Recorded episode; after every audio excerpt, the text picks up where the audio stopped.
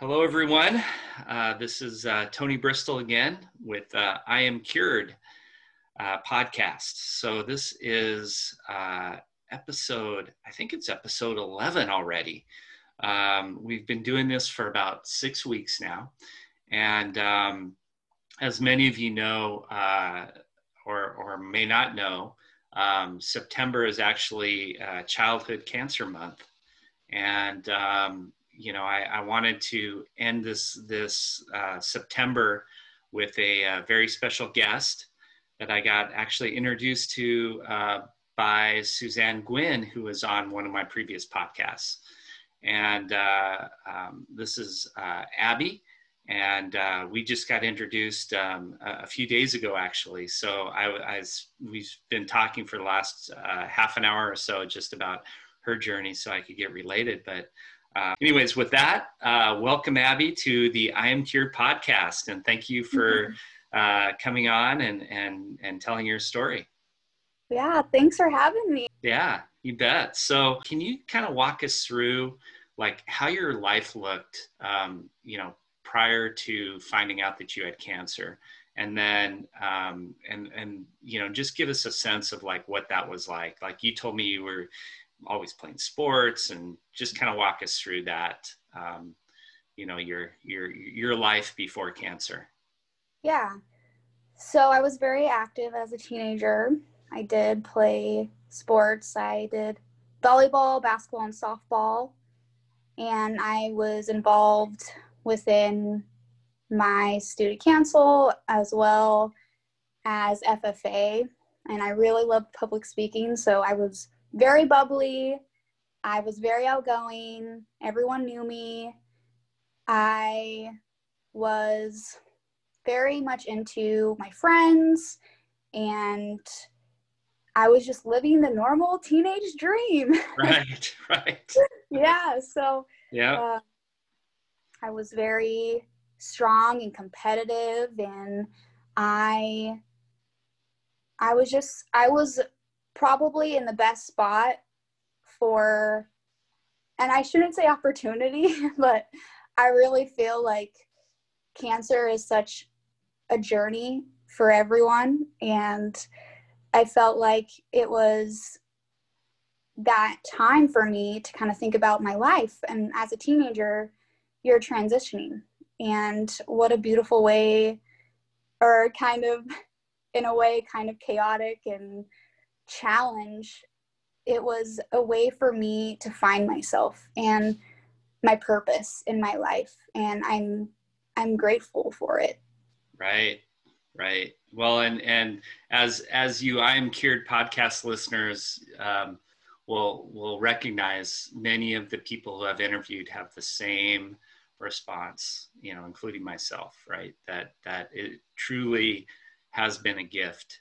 Um, you know a gift from God, which sounds weird that uh, you you would say that, but or that I would say that, but it it truly transforms the person who has cancer to I, I, I think some something better, right? Something better that maybe you didn't recognize in yourself before or or uh, became more um, apparent and in the forefront. But you know, you you definitely um, communicated beautifully about how what it's done for you. So you were 16 and um, you were telling me that you started like having some physical things happen to you. They were not too far out of normal, but they they still, yeah. um, you know, because because you playing a lot of sports, you'd get bruises and things like that. But yeah. um, walk us through kind of you know you finding out um, that you had cancer? And then what type of cancer just so everyone listening can can understand kind of what that was and and and how serious it was at the time and and that whole journey? Yeah. So i play sports all the time.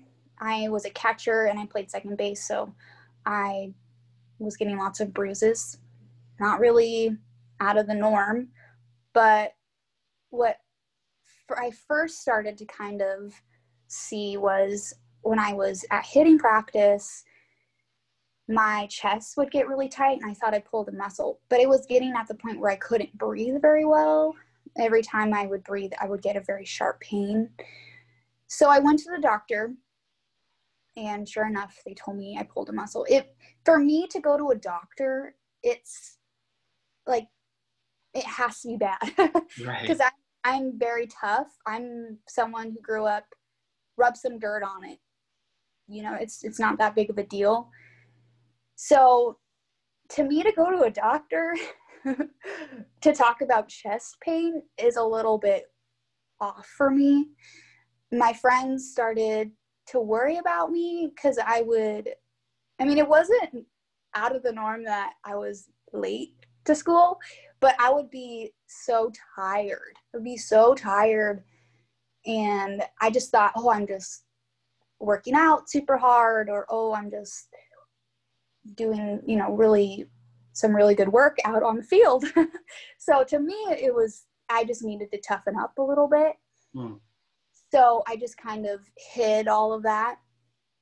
Um, I also lost a lot of weight, but I just thought, you know, again, oh, I'm just working out a lot. Oh, I'm just doing a little more at practice. So to me, it wasn't anything crazy. But what was the breaking point for me was it was my sir my first double header and I hit the ball out to the fence and I run as fast as I could and I got to third, which is unbelievable to me. But I got to third and I told my coach, you know, like he's like, yeah, good job. I'm like, yeah, yeah. I, I didn't know I could run so fast, but when I got home, like to the home plate and everything, and I, I just thought I need to go to the back of the dugout and like practice some breathing because I thought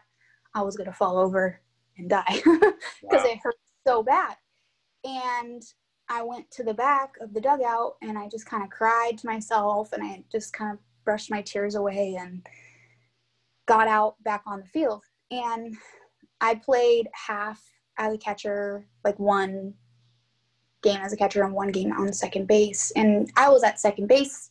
So I told, and these are the girls I grew up with, these are my best friends. Right. And I told them in the middle, I said, okay, we have to strike her out to end the game because I can fall over and I'm in so much pain. And they just looked at me like, that's weird.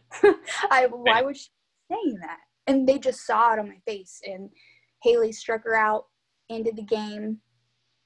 And I went home and I soaked in a bath and I just was in so much pain. I could barely breathe. I, I didn't want to tell my parents. I just thought, okay, I'm just, you know, it's worse than I thought. It's, it, I don't know what it is, but I'm just need to get over it and take a bath and take some Tylenol. So I was in so much pain that Tylenol wasn't helping. I was taking Advil like nobody's business. And hmm and that's not good. oh, it's not. I didn't, and I didn't know that when I was a teenager. I just, you know, I just was taking it like every couple hours. so that didn't help because the next day, my mom, I was wearing basketball shorts, and my mom came out and goes, "What is all that on your legs?" I go, "Oh, those are my bruises." And I kid you not, I looked like a Dalmatian. I was. Hmm covered in bruises and I had a huge bruise on my leg. And I said, Yeah, it really hurts. This bruise really hurts. I think I maybe, I don't think I broke it, but I, it hurts so bad I can't walk on it. And she goes, Uh, that's not good. And I go, Yeah. And it just kept getting bigger, you know. So from when I remembered, it was huge. And then she noticed I had petechiae all over my legs and it's a little pinpoint bruise it looks like a rash mm-hmm. like a mm-hmm. blood rash so my mom said oh no you have the petechiae we need to go to the hospital right now i go what why it's nothing she goes yeah it, you could just get platelets you know, you have a lot of bruises. And she works in a hospital, so she knows all this kind of stuff. So we just might need to get you in for some platelets. So let's go. And I go, okay. So we go to the hospital and I'm just messing around and saying, oh yeah, let's first get some platelets. I don't even know what that is, but um, they come in, they draw my blood. I'm like, oh, this is really annoying. I could be doing so much other things right now. and, um, you know, it takes a really long time. And they finally come out after a long time. And, um, and I know sometimes that means that they're just kind of trying to figure stuff out because they were trying to figure stuff out. They didn't really know what was wrong with me. So they just saw that I just had a lot of white cells and that possibly could have been because I had a ton of Advil. My yeah, my blood count was way off. My platelets were, and I really needed platelets. They were pretty bad, and so they needed to figure out what was wrong with me. They thought, oh well, she could have like a cancer. That she could have a blood cancer. Right. So, but we don't have the necessary equipment to test that, so they had to take me to Seattle. When I got there, they ran more tests and they figured, you know, it's going to take, you definitely have cancer, but it's going to take a little longer to see what you have. Next morning, they said, okay, yeah, you have AML. And of course, I don't know what that means, but my mom knows, and my dad found out, and it you know both of them were up there my mom traveled with me and my dad had to drive all the way up so so for our listeners who don't know what aml is can you just briefly explain yeah that? yeah. Um it's acute myelogenous leukemia. Yep. And i mean there's a lot of different kinds of leukemia. So there's a lot of kids and teenagers they get all which it, it's all different kinds of treatment. The leukemia is so different, but it's they pinpoint it so then they know how to give you the best efficient treatment. So mine was more okay, you have AML, so we have to treat you aggressively. ALL is okay, you can be at home. Like I could be at home, but I would have to go to the hospital for like some treatment outpatient. So, but it's longer, but it's a way longer period. So I was like, oh yeah, I'll, I'll take AML because then I'm just in for like a few chemotherapies and then I'm out. That was like my thought process. Right. So I was like, okay, good. I have the right leukemia here.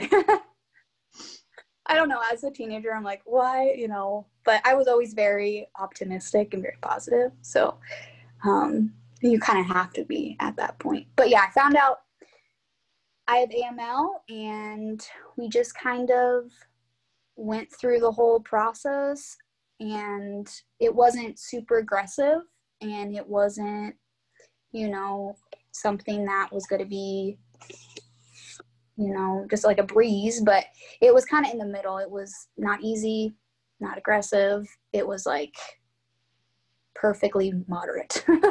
Right. So, and then they just kind of, you know, decided, you know, hey, if, if you get through the first chemotherapy treatment, if you don't have any sign of cancer, then it's going to be the easy way route. And that's what I was rooting for. Yeah, totally. So, how long were you in the hospital uh, that first stint? Yeah, so it was a month. And usually the chemotherapies were a month. It took me like a month, but I mean, if you if you have more aggressive therapies, they're going to take a little longer. But the first one, thank God, was the easiest can like the easiest chemo. So so you did chemo for a month. You mm-hmm. um, you know, fortunately didn't have you know any bad side effects to that. Did you lose your hair? Yes, I did. you did. How was that? Nothing really truly you know was my became a breakdown for me until i lost my hair and i went into the shower. It's okay it scarred me so bad that I I don't like taking showers. And and it sounds kind of funny but even to this day it has ruined me. It I just dread it. Honestly it just it just kind of puts me in like a bad like mood. And I don't know why but but yeah it, it was probably you know when I that was the one thing I asked too. I said, "So will my hair fall out?" And they go, "Oh well, you know, this is the percentage because they have percentages for everything. But this is the percentage of if you would get your hair fall out." But I didn't understand that chemotherapy was like a toxin that went into your body and that your body decided what it was going to do. I thought it was just cancer, right? I didn't know at that point what it all meant. So I thought, oh, you know, I have a good, you know, I have like a little tiny percentage of my hair won't fall out. And little did I know, you know, of, of the whole entire experience. And it hurt. I will tell you this it hurt me.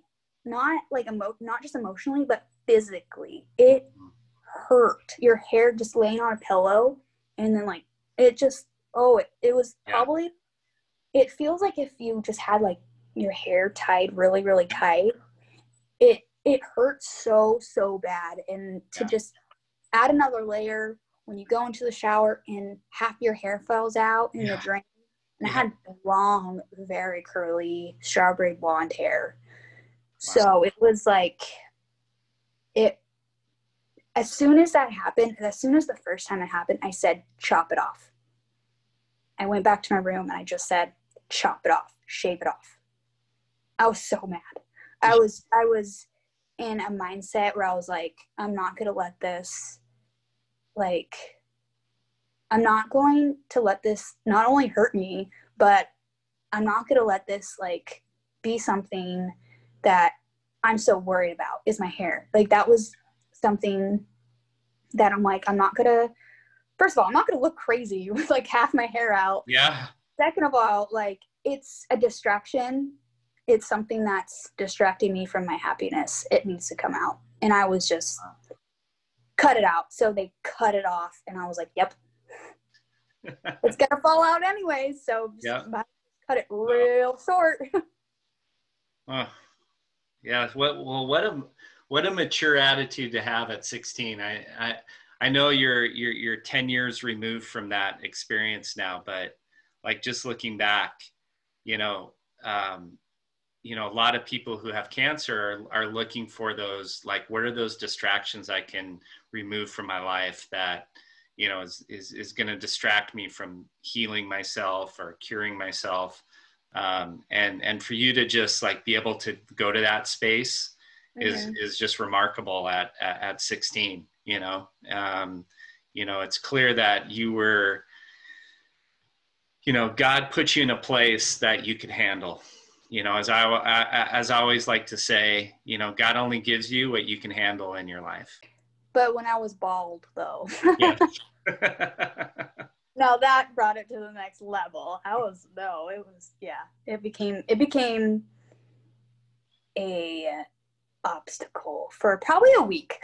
Yeah. Like it, it, i got a wig. Yeah. Um and then it was really i mean i wore a hat and it only lasted for a week because of how annoyed i was about it i, I, I was like this is not me mm. i just like let go of this and i need to just be secure in who i am and that's who i became and as i went out in public and i was bald i didn't even think about what others thought of me. I didn't even. Wow. It became something in me and like a, a whole total change from me being this super outgoing girl in high school who did all the sports and who was very peppy and yeah. to like me being this girl who's bald who looks sick and that's just not who I was on the inside and I didn't want to let my outside be what people saw of me. I wanted to bring joy. I wanted people to laugh. I wanted people in a time of such sorrow. I wanted them to look at it in a new perspective. And at the at that point, I didn't realize it. Um, you know, you said of how mature I was. I, at that point, I didn't realize, you know, that part of me, and I've just grown to reflect, you know, that situation and how much, you know, it did change me. How much you know, it made me into the person I am today. What a gift, right? It's pretty cool, yeah. yeah, what a gift you you got at 16 years old. Mm-hmm. When when probably the rest of your friends were more worried about like how they looked and what people yeah. thought of them. Yeah. That you that you were able to get that at 16. Mm-hmm. Uh, just amazing. Just mm-hmm. amazing. I felt so free. Yeah. I felt I. So bald and beautiful. Not in the way that people like think, but like right. I I my echo I just said beautiful and it said you look great. but uh but um but yeah, I felt like like the wind in my bald head. Yeah. I just felt like this glorious, oh. like precious porcelain doll. yeah. Oh, that's so great. That's so great to hear. So, uh, so moving on from from the month. So, you, so you got out of the hospital um, mm-hmm. after a month. Tell me yeah. about the next chapter of uh, uh of the.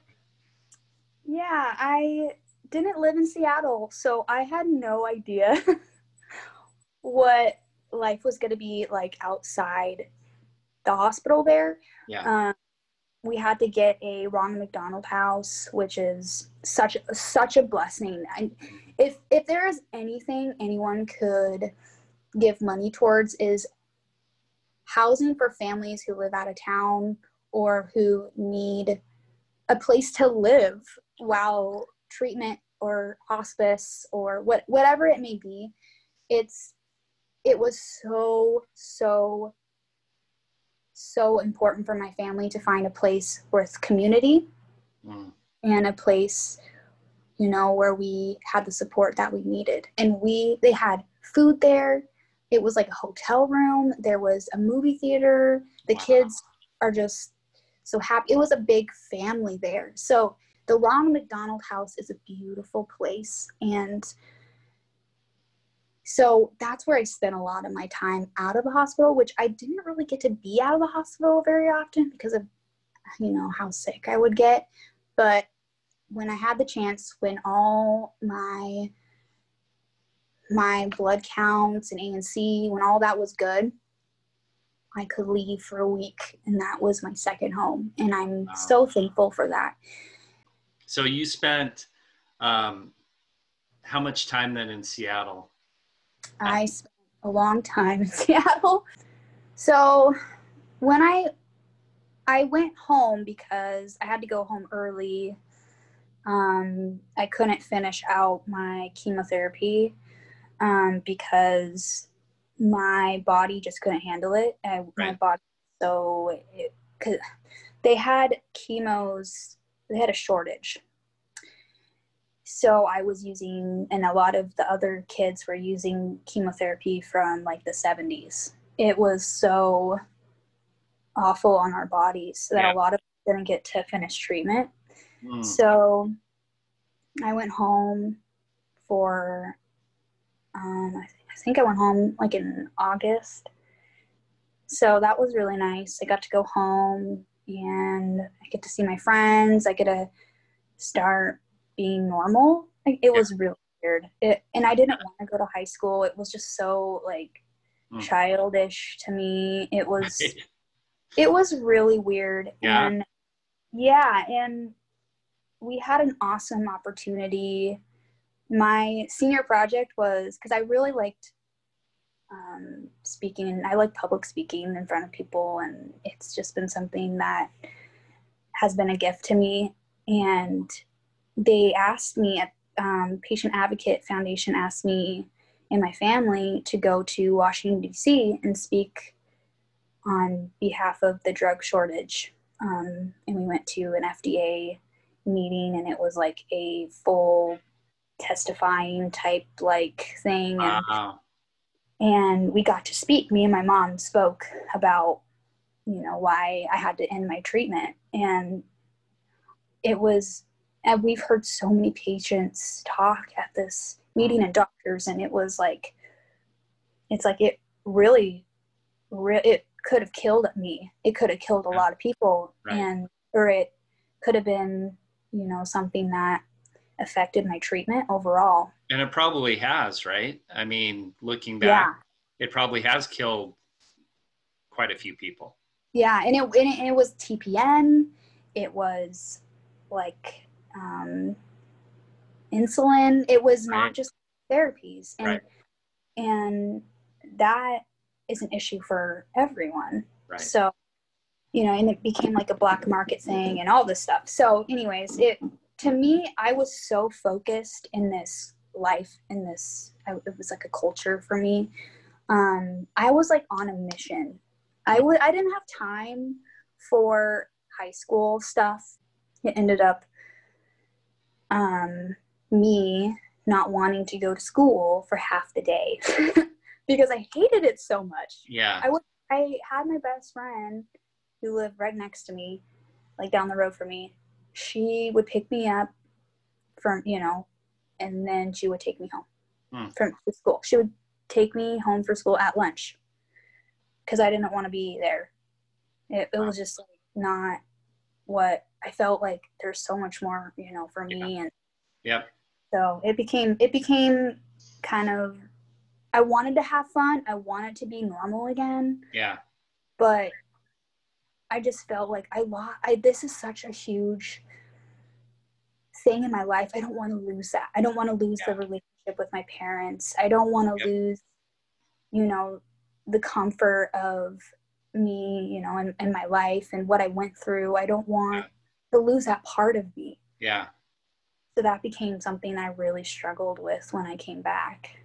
Well, it sounded like you you evolved during this journey, and for you to go back to who you were prior to was just not an option for you. Yeah. It, became, it was really weird. It's like they don't give you a manual when you come out of the hospital of how to be a normal human being. Mm, it's it's like how how do i do that? How do i learn to cope with these things but not let it become me? I don't want to become that. Right. and it's really hard in society. It's very hard to do Yeah, yeah. You know, you, you speak to a very um, interesting point that also affects our, our, our military, right? And an experience like PTSD, you know, it's similar for people who have cancer that, you know, you, you end up getting cured, but you've gone through such a transformation during that time that it's, it's really tough to go back to, you know, the same way you thought prior to that, right? Yes, exactly. Yeah. Yes. And that's the perfect way to explain it because Yeah. it was really hard for me to explain that to people because people just generically think of it with someone who's been, you know, in the military and they don't understand that a lot of people with medical conditions, you know, it's a thing. It is a thing. It is. It's not something made up. That's right. you know, right. I'm not not being over exaggerating. Yep. Yeah. So so anyway, so um, moving on with your journey. So you, you had mentioned to me that you actually had a relapse. I went into Seattle just for a checkup and I couldn't go back. It, it was so, to me, that was the hardest part through everything is I can't go back and do the things that I love that I grew up doing Right. I can't do with my friends. So it was like a gut wrenching feeling that this time was going to be a little different. And it's like the worst thing in the world, of course, when they say, okay, well, yeah, you're going to have to really fight now because it's, you know, you're going to have to get a transplant, but you have to keep, you know, making sure that the cancer doesn't come back. You have to, Right. you know, that is the biggest fight for people who relapse Yeah. is it comes back more aggressively Mm, and to me, I was like, okay, well, yep, let's do it all over again. You know, I have my people. I, this is like yep. my home, right? Yeah. Oh, I have nurses. Oh, I get to meet new people. Oh, I get to see my doctors. You know, it, right. it to me, I have that comfort already. So I was like, hey, yo, I'm back. it, it, was like everyone's happy to have me back. And um, my parents had to do the whole switching again. And so it was, you know, something that I already I knew about. Yeah. So I just had to come with a vengeance. That was like, yeah. This thing was I'm coming for a vengeance. Yes. And honestly, I'm going to be completely honest. My treatment was very aggressive. I don't remember a lot of my um, my second going. I don't remember a lot. Um, when I was done with, I would say like it, it was really hard to hear too that my cancer would not go away. It was mm-hmm. like it would go away and then would come back. And I was like, oh my it got so bad to a point, you know, where I, my, they, they first had high hopes for me and I thought it was going to be a good doctor's visit, but they called an emergency conference and I thought, oh yeah, they found another donor for me, or oh, they figured out like what to do next for me. But it, it got so bad where they sat me down and they had to put my dad on speaker and he was driving to Seattle. And it's a and it's a long drive. Yeah. And he had to pull over because they said, well, it's 70 however percent in your body right now. 70% of your cells are cancerous. So mm. you have we can't do a transplant. There's no way. Right. Oh, and that and i was like so how many weeks? Like like what is our options here? How many weeks do i have if i just didn't do transplant? Or if i did do like a, can- a chemotherapy what you know what's the next step? So it was i would have like weeks to months to live. It, it was kind of like up in the air because wow. it, it was so progressive. It was getting so bad. And from going to like no cancer and me thinking, oh, I can finally get a transplant to me to just going to 70 something percent. I don't remember exactly the number, but it was like 70 something percent. It's that's aggressive. So it's like you're constantly battling with something that it's uncertain. So to me, that was like just a punch in the stomach. It, it wasn't even like, oh, I'm going to die. It was like, oh, like, how dare you? Like, it was like, oh, I've been trying this so much and seeing my mom so upset and my dad's on the phone. Like, why won't you just wait till my dad comes? Like that he's like on the way here. Now he has to drive the rest of the way, like thinking about me. And I had one of my favorite nurses right next to me. She was like not comfortable. It was because she's like like a friend to me. You know, they're not that much older than me. So they were, you know, she was there and I had my two doctors there and the lady who told me this, I was so mad at her. I she said, "Oh, it looks like if we did do a transplant, you would have a 2% chance." I go, oh, "Awesome." So, Whoa. 2% chance of me you know, because a transplant's going a transplant's going to save my life. A bone marrow transplant will save my life, but I can't even get that. So we have to dilly dally and research, or we have to figure out what's next. So that was the task at hand and I was so mad at that doctor. I I was mad at her because I thought and I even told my mom I said how dare how dare she tell me that when she doesn't even know who I am. She doesn't know my faith. Right. She doesn't know what God has done for me. How dare her? She doesn't know me. I'm way stronger. I'm going, I'm going to beat this. And right yeah and we talked to my cancer doctor my original oncologist and she looked at my mom she goes are you giving up and my mom goes no and she looks at me are you giving up and i said no she's like well mm-hmm. i'm not giving up so this is our options and it it was like for me it was like that's what I needed. Right. That is what I needed. And that's the difference between, you know, doctors who are in like the adult doc the adult Yeah.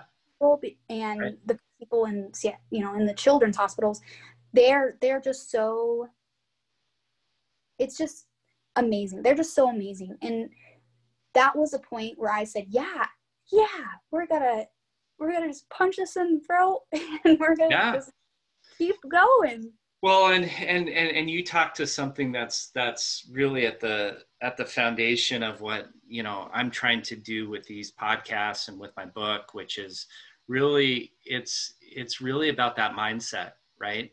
And Mhm. and your doctor had the mindset of we've got this, like you're going to be cured, right? And it was infectious, right? It, your your your mom got it, you got it, and you're like, absolutely. yeah it was a fresh air Yeah. we were like whoa Yeah. Yeah, two percent. Oh, I don't care. I don't care what the percentage is, right? yeah no Yeah. way Yeah. So that's so so anyway, so I mean we're talking to you 10 years later, so i know it, it, I it worked, right? yeah, yeah. Had- of course i had to do like cancer i do some research stuff i had to um you know hope and pray that there was something something out there for me and Yeah. there was a um cord blood transplant that was out there so there's options there's options out Right. there doctors have the opportunity you know to wor- work in research Yeah. and they have the opportunity to see what has worked.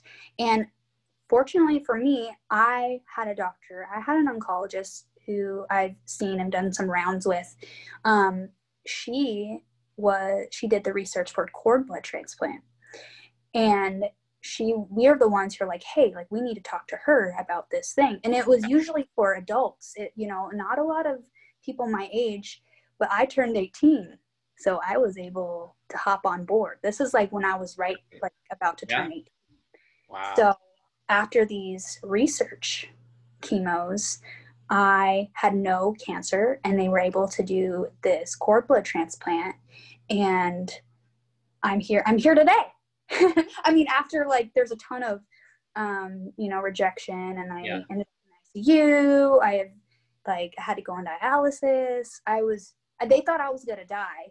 I was and I even told my mom, like I told her I was ready to die and it, it was so bad. Like just just the transplant almost killed me. It it was so it was so bad that my parents like it, it was just a really bad time and but you know that's what you got you got to give it up if if you have Right. that faith like if you have if you know that it's the right thing to do you have that feeling you got to do it and the risks are large but it's like that if i didn't do that if i didn't trust in those doctors i i wouldn't be here wow. yeah i would not if i you know seattle seattle children's like i would not be here without them it's Mm. crazy to think about and i'm i'm just so i'm just so blessed to you know I know that. Yep. so it, it's pretty cool and and It it's even really cool. yeah and it's it's even to me it's it's as a in my 20s now and i just got done with college and didn't know what i wanted to do and it's to me i'm i just got a job um, in cancer research Mm. so it's all you know god has this amazing purpose on our lives and just meeting these people knowing them just how much they've influenced me Right. it's like uh, just a full circle and it's just been such a blessing in my life to just have purpose and to know that i can make a difference in others as Yeah. well like Yeah. it's huge i mean i've i've had kids that i've seen every day on those cancer floors i've, I've seen them and the struggles that they go through and it's like some people ask you know how how could you be so reliant on a god who puts you through so much pain who Mm. puts you know how how can you like i've had people i know you know in the hospital that they don't make it they end up dying. How how can i be so so dependent? Or how can i believe in some something like that? And to me it's like how can you not? You know it's yeah. it's like i i just always had this comfort always i've always been very intuitive and had a comfort and i know that god does things for a reason for people according to his purpose mm. and if that person you know if that person is in his plan like his plan yeah. to encourage someone inspire someone to go into their lives and you know make them a better person or you know to lead them to you know christianity or yeah. whatever their you know whatever their relationship is with the lord it's worth it to me yeah it's like mm. i would do that a hundred times more to reach out to people who are in desperate need of a savior, desperate need of someone they can rely on. Yeah. But we all need someone, you know, we can rely on. And honestly, if that means me or, you know, something happening to me or me dying, yeah. I'm okay with that. Yeah. If that means that I can hmm. speak to, into someone's life if that means I can, you know, move someone closer into their relationship with God, to think more in a not so surface level, you know, our life, our society, our world right now, it's like, why are we so surface level? It's yeah. so much more. it's so much more. And once something bad happens to you like this, it's like, I don't even care if I survive. Like right. I just want I want my family, I want my friends, I just want people I'm around with to feel like you know, they're loved and that I can bring them that love because it's from because it's from God and I that's that's it for me. That's just how it works. Like and I just know that and I've I've had such and I didn't I didn't have faith like this when it started. Right. I didn't I either. Did. I didn't I either. you know, and and and I'm almost twice your age, and and it's like yeah. it's it's amazing what an experience like this God, yeah, um, does, right? Around your heart, like yeah. does it. It's yep. it's beautiful. It's awesome, and like even if someone doesn't have cancer, everyone has a situation in their life that can get them to that you know that yeah. god like push them hey like i need you i need right. you like this is your purpose in your life mm. and you know if if that is what he's calling you to do then man you're gonna do it and you're gonna find them in the middle of it and it's like that's right that's gonna be that's gonna be you know what is the key that is the key right there that is so beautiful you don't have to go through a near death experience to be able to get closer to God at, at, at any time. You're, he's, he, he always wants to receive you and, and, and, and bring you closer to him. And, mm-hmm. um, you know, the, the access that, that we've both experienced, um, you know, other people have experienced in different ways. And, and mm-hmm. uh, it's just great to hear it as, as succinctly as you've put it. And, um, you know, hopefully those who listen you know get inspired and start looking at like wow well, what is my relationship and how how can I, it be deepened and yeah. you know, what difference can i make and and definitely by serving like like you do um, you know you're you're lucky enough to find a career that where you're, you're able to serve in an area that you're passionate about um, but just continues to remind you of uh, of why you're here and you know why god basically said yeah I'm not ready for you yet. you got more work to do, right? Uh, yeah. uh, so that's yeah. that's awesome. You're just such a great inspiration, Abby, and and um, you know what you've gone through. I've I've really enjoyed talking with you today, and uh, really look forward to sharing your message with the world. Um, you know, and uh, just really thank you for um, who you are, what you do, and really what you're going to contribute. Uh, just really uh, honored to have you on this podcast, and, and and thanks again. Thank you so much. That's that's really nice of you to say.